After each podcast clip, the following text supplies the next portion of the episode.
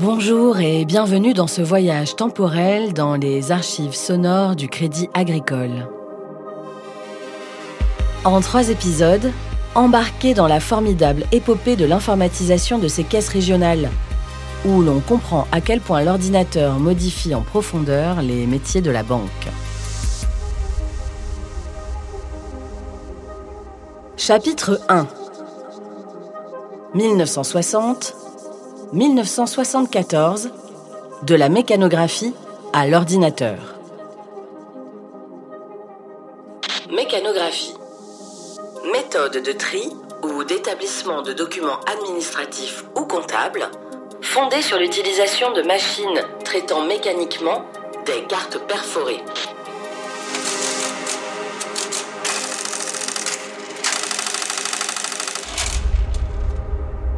Les opérateurs informatiques, on les recrutait aussi pour leurs épaules et leurs muscles. Les fameux bacs de cartes qu'il fallait pas emmêler, et s'il y avait des femmes dans l'entreprise, c'était pour être secrétaire ou être perforatrice. C'était les perfos, et les opérateurs, c'était des costauds.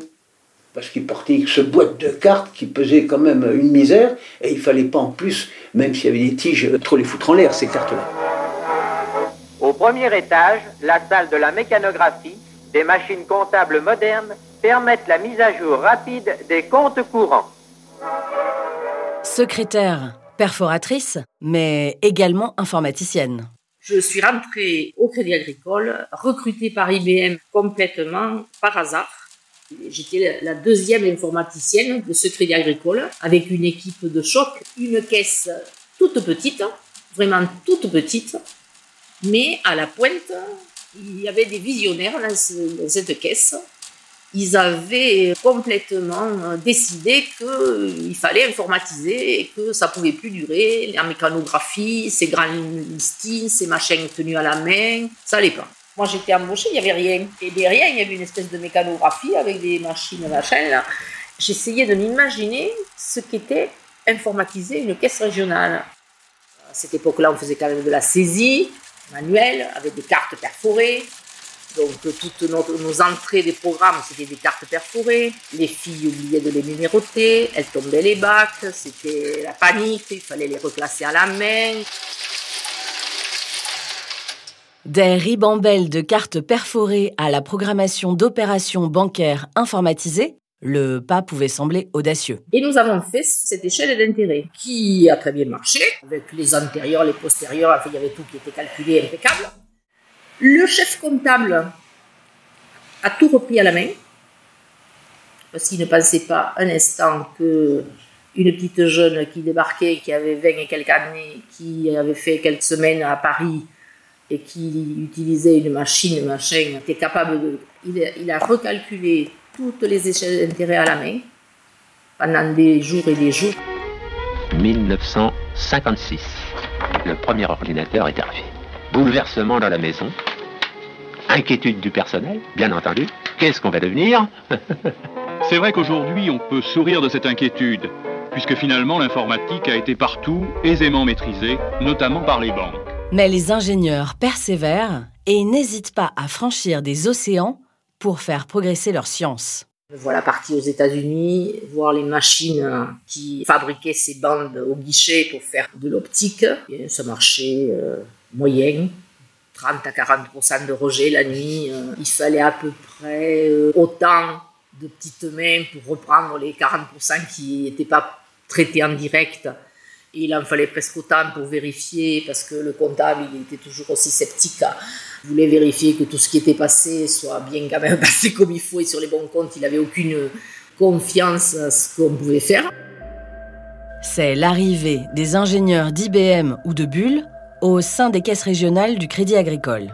Et alors, on m'a dit, bah tiens, Jean-Pierre, euh, ça a l'air de te plaire, tu veux t'occuper du Crédit Agricole? Pourquoi pas? Bah, Je connais pas trop le Crédit Agricole. Allons-y. Ma première affaire, si je puis dire, ça a été la caisse de Lyon. Il y avait à l'époque euh, un certain Nemo qui était chargé de la mécanographie. Mécanographie, c'était la tabulatrice avec des machines dédiées, des trieuses, des interclasseuses Bon, bien sûr, on commençait par perforer des cartes, on les contrôlait, enfin bon, c'était une, véritable usine, c'était quelque chose, hein, la mécanographie de l'époque. Et donc, on leur a proposé un ordinateur, les nouvel ordinateur qui venait de sortir, un petit ordinateur à cartes, pas de bande magnétique à carte, qui s'appelait le 10. J'ai été parachuté à la caisse de Lyon avec le commercial du coin pour euh, expliquer la caisse de Lyon à ce camarade Nemo. Très rapidement, par la suite, on l'a appelé le capitaine, bien évidemment, qu'on pouvait faire avec un Gamma 30. Et ça l'a beaucoup intéressé et donc il a commandé un Gamma 30.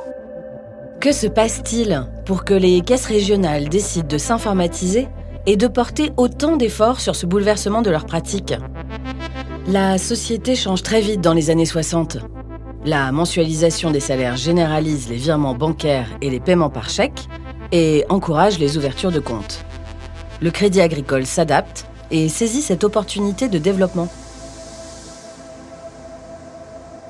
Les premiers grands, grands booms, c'est la mensualisation des salaires. En réalité, au moment de la loi sur la mensualisation, les banques étaient sélectives.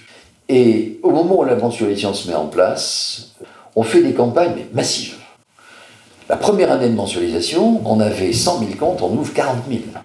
On louait des petits bus quand on allait faire euh, les sorties d'usine au poste de travail chez Berlier à 5 h du matin.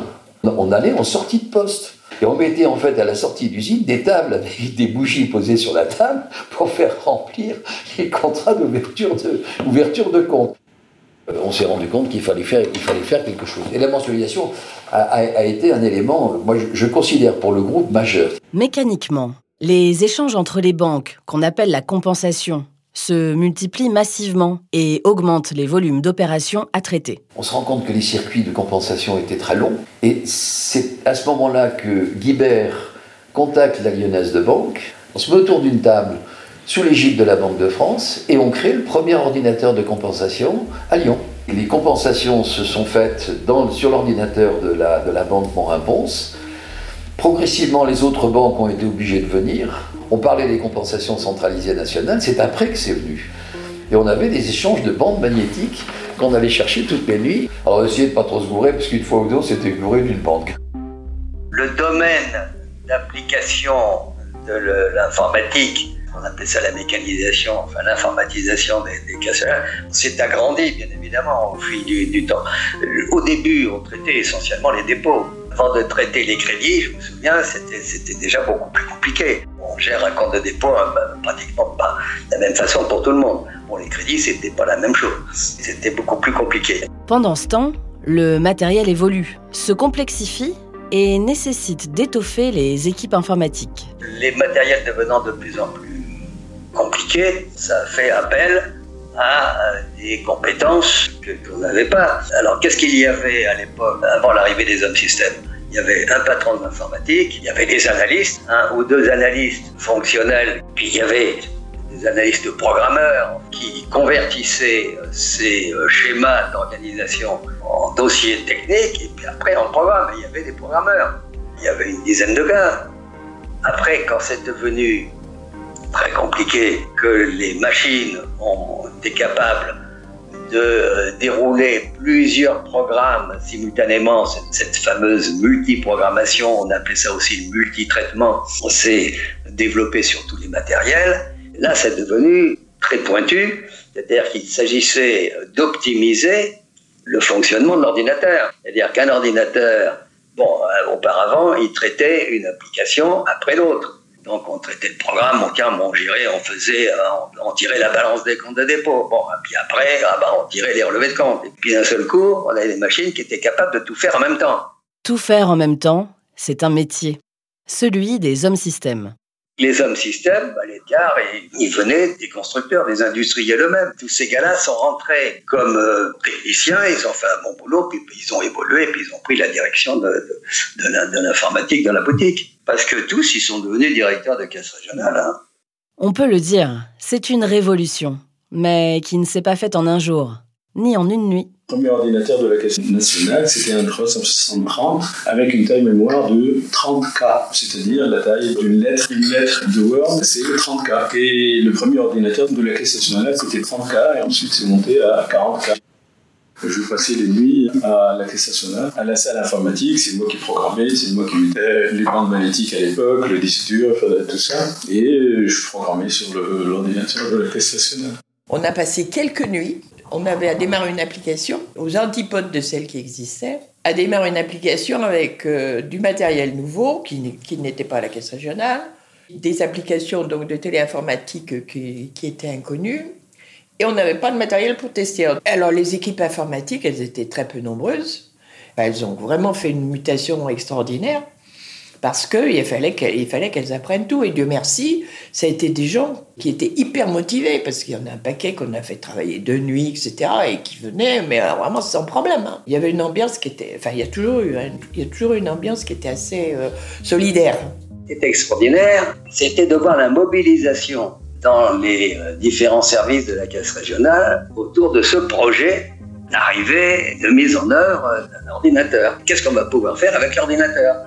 Et là, tout le monde était mobilisé. Ça bossait jusqu'à 9h euh, du soir. Euh, c'était extraordinaire. L'arrivée d'une machine, d'un ordinateur, au Crédit Agricole, dans une caisse régionale, a permis de moderniser et de faire évoluer, de ravaler, de rajeunir complètement l'organisation et de faire une caisse régionale qui ne ressemblait en rien celle, enfin une fois que tout était en place bien évidemment et que l'ordinateur avait démarré, mais une fois qu'il était en place, la caisse régionale ne ressemblait absolument pas dans son organisation à ce qu'elle était auparavant.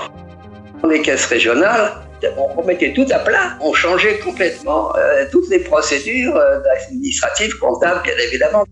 L'arrivée des ordinateurs a été un véritable booster en termes de fonctionnement des entreprises, caisses régionales, une nouvelle dynamique qui s'est retrouvée dans le commercial. Dans le courant des années 60, cette ébullition informatique s'empare des caisses régionales partout en France jusqu'à mener à de tout d'abord timides échanges entre directions sous la forme du Club des 8, fondé en 1968. Tout début, c'est le Club des 8. Ça, c'est les années 68, 69, 70. Le Club des 8 rassemblait les 8 premières caisses qui ont été équipées par IBM d'un ordinateur. En France, ces caisses se voyaient deux fois par an, président, DG, responsable informatique.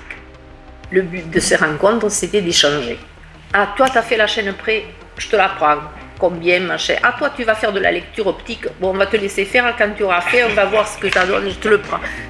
Les ordinateurs ont créé une nouvelle dynamique dans chacune des caisses régionales. Il y avait presque une concurrence entre caisses régionales. Si la caisse régionale d'à côté prenait un ordinateur Bull, on était plutôt attiré par un ordinateur IBM. Au lieu de se rapprocher, on avait plutôt tendance à s'écarter. Les caisses étaient quand même très, très, très autonomes, très, très individualistes. Mise en œuvre d'applications Noël, ça a été beaucoup, beaucoup, beaucoup plus tard. Beaucoup plus tard. Les applications communes, ça s'est fait, ça, dans les années 80-90.